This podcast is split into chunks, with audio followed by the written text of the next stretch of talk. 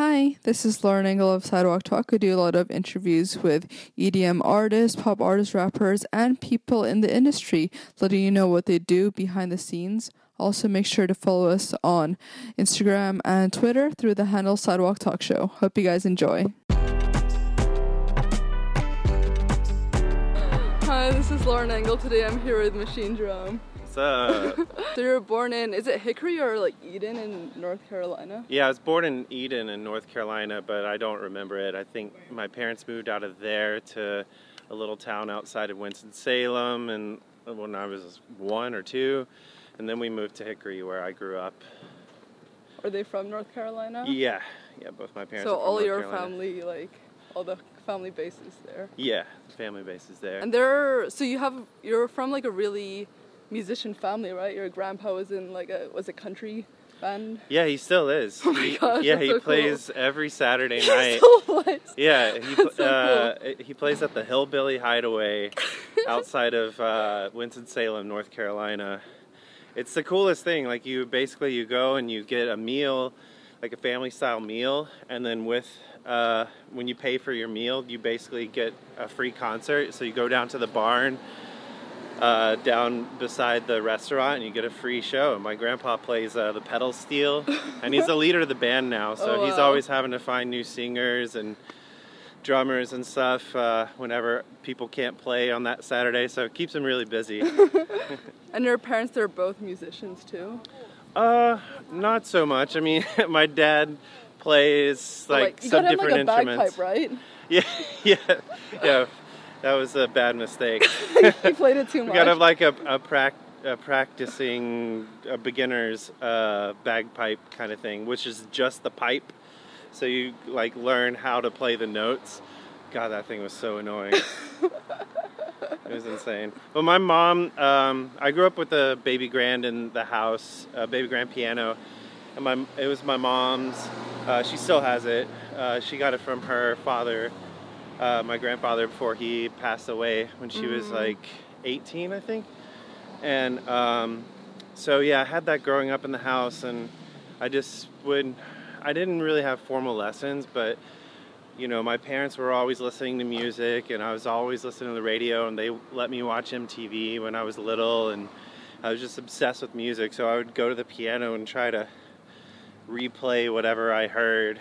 I would like learn it by ear, even if I played like a bastardized version of it. It was still like, you know, I was ear training, and I didn't even know it. Didn't you write a song about your baby sister? A babysitter. Babysitter. Yeah, that's the first song that I ever wrote. I'm not gonna sing it for you. So what were your parents' careers then? Uh, my father was and still is a uh, CFO uh, for the furniture industry, and my mom was a teacher back in the day. Um, yeah, so she's taught a lot of different uh, subjects, but mostly like computers and career-oriented kind of stuff, but in technology. You called yourself more like a hippie family though, right? Yeah, definitely. In what way? I mean, they're they're like like corporate hippies. like my dad will wear a suit and tie and go to go to his you know day job, and then come home and throw on a tie dye shirt and listen to you know like Moody Blues or something, or like Doobie Brothers, or like Crosby, Stills and Nash. And um, I mean, I was conceived at a music festival. What? Yeah. so if that if that is any testament to my parents' hippiness, there it is. right there. Yeah, well, you got into music because your mom like gave you the hand-me-down laptop. Oh yeah, she. So my parents would always have from uh, early on, like in the '90s, they would get a home computer, and um, whenever they would upgrade, they would give me their older one, and I would just learn how to make music however I could with it. From anything from whatever software came with the computer to finding free software online and just doing what I could do with it. You were in a lot of bands like jazz band, marching band Yeah. in school. You also did the what was it like your football team's like song with all the instruments? Yeah, Yeah. Um, so yeah, I was in a bunch of different bands, uh, high school related, like in the marching band and the jazz band, concert band, and then I was in some uh, ensembles outside of high school at our local university. Had a percussion program, so I was in the percussion ensemble, African ensemble, steel drum ensemble, some others. But yeah, I ended up writing um, you know how when the marching band goes out into the field Mm-hmm. and the drum line's like playing like a beat for them to march to to go into the field? Those are called cadences, and Mhm. I wrote a couple of the cadences in on my computer. Like I would have the bass drum part, the uh, quads, and the snare, and everything like in their own channels. And then I would Oh wow. I wasn't really that good at notating it, so I gave it to our drum instructor, and he wrote it all out. It was it was so cool. It was like my first real experience at seeing other people, you know, perform or uh, or just react to my to something I wrote in general. Were you known in school as like the musician? Or how how do you describe yourself back then? I I guess I was because I I just thought that I was like the weird music kid and I didn't really realize how much respect I had from my peers Oh, until wow. my senior year when I got voted um, most talented superlative. and I was like, oh my god, it, it meant so much to me. I, and I had no idea that, you know, so many of uh, this, the kids that I grew up with like respected me like that. So it was it was really nice. And you know, I ended up putting out my first album when I was 18, Oh wow. and um, so it was the last half of my senior year. And so to just be able to like bring a CD, you know, because back then it was like if you had a CD, it was so cool. Like I, you know, would bring a CD to class to show people, and they were freaking out, and yeah, that that kind of changed a lot for me because I I grew up, you know, um, being a bit of a manic depressive and you know there I had a lot of issues with depression and anxiety and panic attacks. You know my parents tried different medication and it wasn't really working for the most part and then you know when I found this acceptance through music and especially through people like my peers that I didn't necessarily meet eye to eye with um, with my music tastes to find that validation through them just meant everything. And it gave me like fuel from a very early age to like do whatever I wanted you know. Made me feel like I was on the right path. Yeah, it's really good. That coupled with the support of my parents was just you know uh, it's invaluable And you were listening to what is it called, like Wax Trax back then? I was listening to some stuff on Wax Trax, like KMFDM, Front 242. Listen to a lot of like industrial music, like uh, Frontline Assembly and Skinny Puppy, um, Nitzer Ebb, Ministry. I loved Ministry, still do. I still listen to a lot of that stuff. But th- were your peers making this type of music, or were you were kind No. of like talking to people online through what's it called IRC, the Yeah. the? Yeah. So I um I spent most of my time finding out about music. Woo! it was like a little kid on a scooter. uh, I found out about uh, most of the music that I got into online, and it was at. A, I mean, I know that doesn't sound like a new concept now, but back in the day, you know, when there's dial-up modems and no real concept of social media, to you know, you had to dig a bit deeper to to find out about music. So. I forget how I found out about IRC, but I think I, you know, it was in the day of chat rooms, and I think it was over finding, you know, other people that were into the same kind of music on AOL or whatever. yeah. So I, I think I just ended up doing some sort of web search for chat rooms or something like that, and then IRC came up, and yeah, it, it led to a lot. It uh, ended up leading me to my first album deal. Um, Oh, wow. Yeah, because I was friends with um, Gabe from Merck Records, who put out uh, my first. I don't know, like five or six albums. How how old were you when the first one happened? 18. Oh, Yeah. respect that one. Yeah.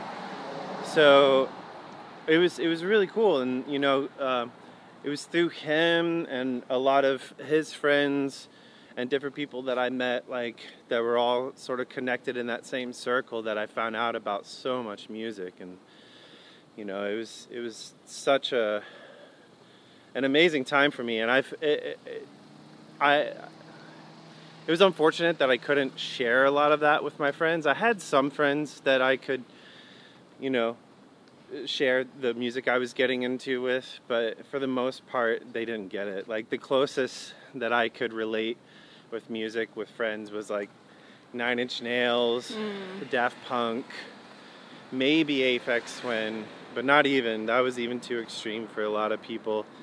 Um, so mostly, like anytime I made music with friends, it was rock, and I would play guitar or play keys, and we would cover stuff like Smashing Pumpkins or Weezer or like Hum or a bunch of different '90s alternative Nirvana.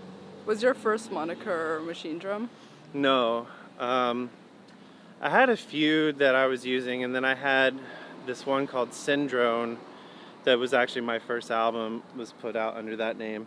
Uh, it was more of a like straight IDM kind of thing, which is like pretentious genre name, but you know it was it was what I was into at the time, just doing weird, non-repetitive beats, stuff that wasn't, you know, just stuff that was a bit more outside of the box, a bit more experimental.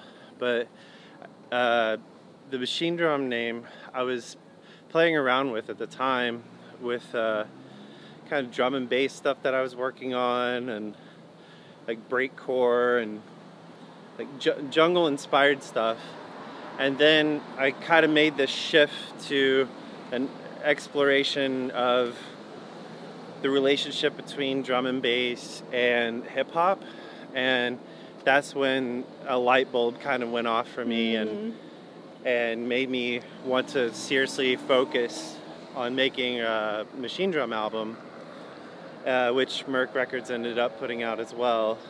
And uh, yeah, that ended up getting such a good uh, response from everyone that I just kept pursuing it. And then the project just got more and more diverse to the point where now I feel like I could put out a machine drum record and it can sound however I want it to, even if I may lose some people. I'm like, at this point, like 10 albums deep, I'm already used to losing some people with albums because, you know, people have their own ideas of like what they want you to sound like. And I'm just gonna give them whatever I'm feeling at the moment. So, Yeah, was it called like Make It One Two? One of the One, two, one, two. one two one one two one two. Yeah. That one you were trying to be more like pop leaning with it, Yeah. right? And it was kind of not like what you expected in the end. Well, I think um, I think I was maybe I spent too long on it. I think was the the reality of it all. Um, you know, it was it was an experimental phase for me. You know, trying to make pop music that I was into. Um, some something that would bridge the gap between the world I was coming from and this whole other, you know, radio world. Um, you know, I was working with artists like Theophilus London, Jesse Boykins III, MeLo-X, Mickey Factz, like this whole like amazing crew out of New York, and uh, you know, even if that album wasn't as successful as it could be, could have been, um, I developed relationships with these different artists that are they're still valuable to me. You know, I still work with uh, Jesse Boykins III all the time. Like we're we're super close. He was at my wedding. He, um, you know, Mel- MeLo-X is super tight. Like I, I just you know I learned so much about what it is to be a producer through these guys, and especially Theophilus London. Like we spent so much time just like growing as musicians together and uh, learning what it was to have that dynamic between a producer and an artist. And, you know, like how that was how we defined that and how other people define that and I, I don't know i just like learned so much through the whole process Did you go to Full Sail in Florida? mm-hmm Was that so? That was your so after you finished high school, you went straight to Florida. Yeah uh, no after i finished high school i stuck around in north carolina for a bit and saved up some money worked at like a coffee shop and had a data entry job and because I I wanted to go to Full Sail, but it was just so expensive, and my parents, you know, I don't come from a lot of money or anything, so they basically told me if I could meet them halfway uh, with the tuition, that they would uh, let me go there. So so it wasn't immediate, but yeah, maybe a few years after high school. What kind of clicked to you to go? Because people were already catching on and like finding your music, right? Like, could you have like just not gone to college or? I could have. It, it was at an interesting time because, you know, I wasn't necessarily making money from what I was doing. I was making a little bit, but and playing some shows, but it wasn't at a time like now where electronic music has this acceptance Oh, in the. US and across the world, but specifically the US. Like back in the late 90s and early 2000s, it was really just yeah, like electronic music just didn't have that understanding that it does now and the acceptance. And I think that things may have been a lot different for me uh, if the environment was like it is now. Uh, I think I may have experienced a bit more early success.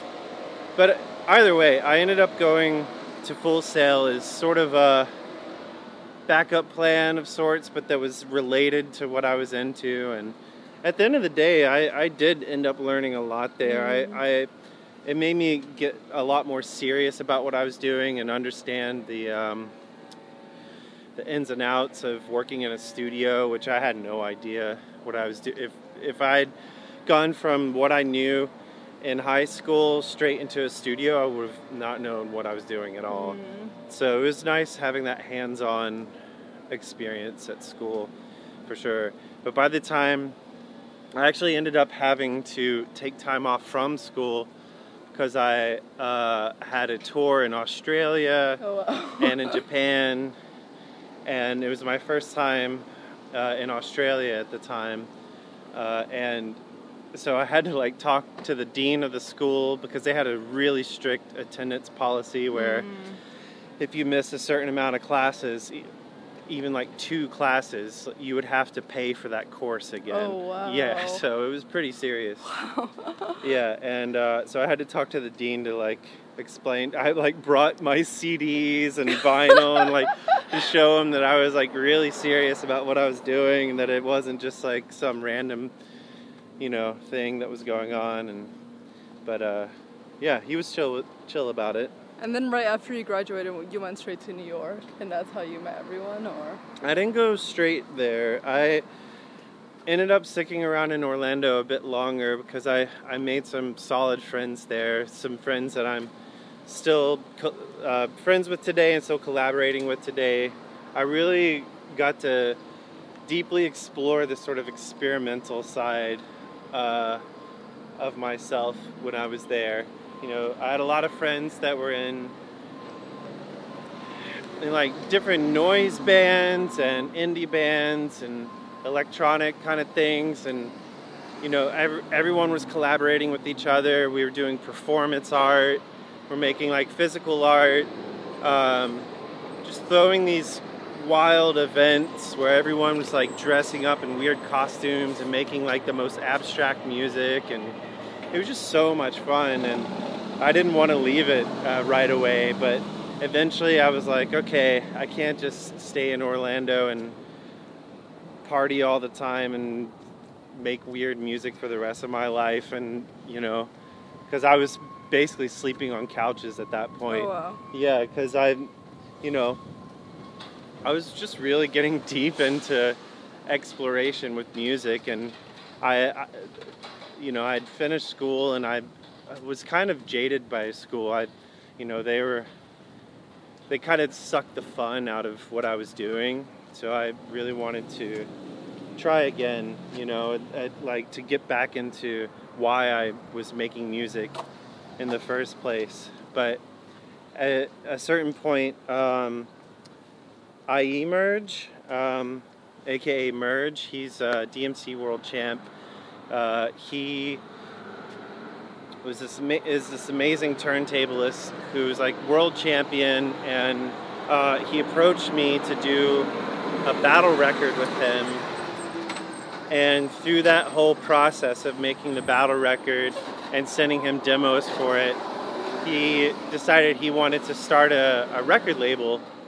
Uh, and I, I kind of helped start it with him essentially and that's how I ended up getting involved with people like Theophilus London mm. and Jesse Boykins III and everyone, because um, he he like saw this potential in me that I could be a producer and like work with artists, and I had never really had that confidence before, so he he was just kind of like, all right, get your ass up to New York, we're gonna put you to work, and so I did, and I kind of dropped everything and and moved there and I'm so glad I did. It was one of the best decisions I've ever made. What clicked to you to go to Berlin for a bit?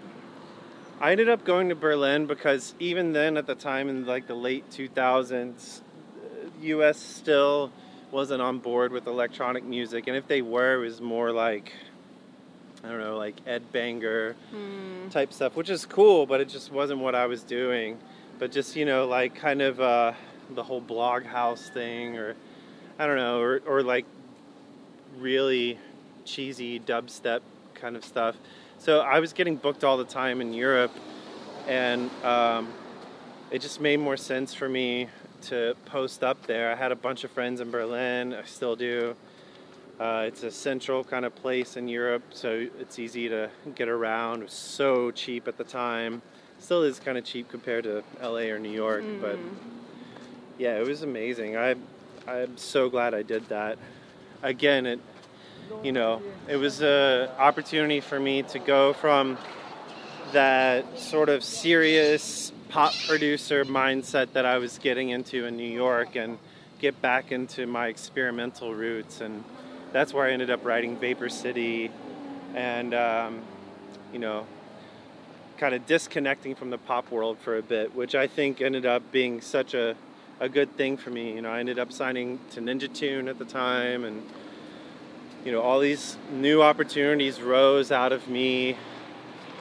Um, I guess not trying so hard to make something that would be that would that would make money, you know, mm-hmm. because anytime I, I try really hard to turn my art and my and my music into something that's going to pay the bills, if I'm like too active about it, it ends up like watering down the music or it, it, mm. it's it's not as satisfying and then as a result i don't end up making that much money from it because you know it's it's not real and so when i just had this period of time where i didn't have to pay much in rent and i could just kind of do whatever i wanted musically that's when i ended up like signing a publishing deal and signing a, a record deal and touring more than i had ever toured in my life and how long ago was that like the record deal uh, I signed with Ninja in 2012 and mm-hmm. then put out uh, Vapor City in 2013. Oh, okay. So yeah, it's about to be a, a five year yeah. anniversary. How would you say your music has changed since the early songs you made? Um, I think there it's definitely matured. Um, I have a lot better idea of what I'm doing now, whereas back then I was just kind of throwing stuff at a wall and seeing if it would stick. I didn't really understand any concepts about, you know, EQing or dynamics or everything that ma- goes into making a, a, track like sound professional. Um, so I think I understand a lot of that now. I think I've embraced uh, musicianship in my songs a bit more, whereas before I was much more reliant on just programming out stuff, even though I played guitar and played piano, I was like super reliant on just, you know, programming in beats and melodies and stuff. So I think now I'm, you know, super comfortable with sitting down and playing the piano as the first thing that I do when I ride a track. And, you know, I'm, I'm much more comfortable with adding instruments and bringing in musicians to collaborate with me. And yeah, I, would, I guess that would be Mm-hmm. the How would- biggest yeah. difference. How would you say you've grown as a person compared to when you were younger? Uh, I have a lot more confidence, have a lot more uh, respect for myself and respect for my music and understanding of, you know, what it can do for people. And I think that, you know, that, that has definitely made me a better person. And, you know, I've gotten a lot out of my shell, outside of my shell and like broken out of that whole sort of protective isolated hermit kind of thing that I grew up in, and you know, I've become much more social, and you know, um, yeah, I, I, I think, you know, it's just like becoming accepting of of myself a lot more. Hmm. What kind of advice do you have for people going through depression or anxiety? I think for anyone going through depression, um, just know that the voice inside your head that's telling you this crap, just it's not you. Like the, the the voice that is screaming at you all the time, all these like negative thoughts, it has nothing to do with who you actually are. Like wh- what what you are as a person is done through your actions and through the things that you say to other people. So as as you get, you know, more in touch with yourself and block out those thoughts, you're able to, you know, embrace love and embrace other people around you, the people that are bringing you up instead of bringing you down. And you know, I I found a lot through meditation. Um, I've been able to center myself and deal with a lot of the negative thoughts that come my way, and just thoughts in general, just like stressful thoughts or anything that that I shouldn't be consuming myself with. I've gotten a lot better at letting those thoughts just pass through me through meditation and so I definitely recommend that. I wish I had gotten into meditation a lot earlier. Um, I think they should teach it in schools, honestly. Uh, I, I feel like it's a, you know, if you're younger, you're definitely more accepting of those kind of things. But as you get older, you have different kind of misconceptions about things that are outside of your comfort zone. And, you know, we have, we're a lot more jaded and, um, yeah, just just uh, a lot more skeptical and cynical about that kind of stuff. So I think if, if if that was taught in schools, like I think we would cure depression within like a lot of kids, you know. And I think especially today, like people are constantly looking at their phones and constantly worrying about what other people think about them online and getting likes and and shares and all of that. And you know it you, you can easily lose yourself in all of that by focusing too much on your second self which is your online self. And mm. i think it's really important to take a moment and recognize where you're at in this moment and just find yourself at peace with who you are and just don't think about everything else that's going on in the world and just be happy that you're living and you're breathing. And you know, a lot of times I'll wake up in the morning and I'll just go through this whole thought process in my head before the chaos comes in of the world. Uh, that I'm thankful that I can see, I'm thankful that I can breathe, that I can hear, that I can touch, that my legs work, that my arms work, that my hands work, uh, I'm thankful that I have my family. I'm thankful that I have my wife. And then it just spreads from there. I just start thinking about everything and everyone that I'm thankful for. And if I start my day like that, it's really hard to bring me down. I love that. Yeah, I think it's Yeah. I think it's important to be thankful first thing in the day because otherwise it's really easy to forget a lot of the things that we take for granted. What does love mean to you? I think love is an energy. Love is something that surrounds us and connects us. And I think if we do everything with love as the intention, then you will lead, uh, lead a, you know, a, a very fulfilled life. I think you you'll make everyone around you happier. You'll make yourself happier. You'll your relationships will flourish. You'll become more successful.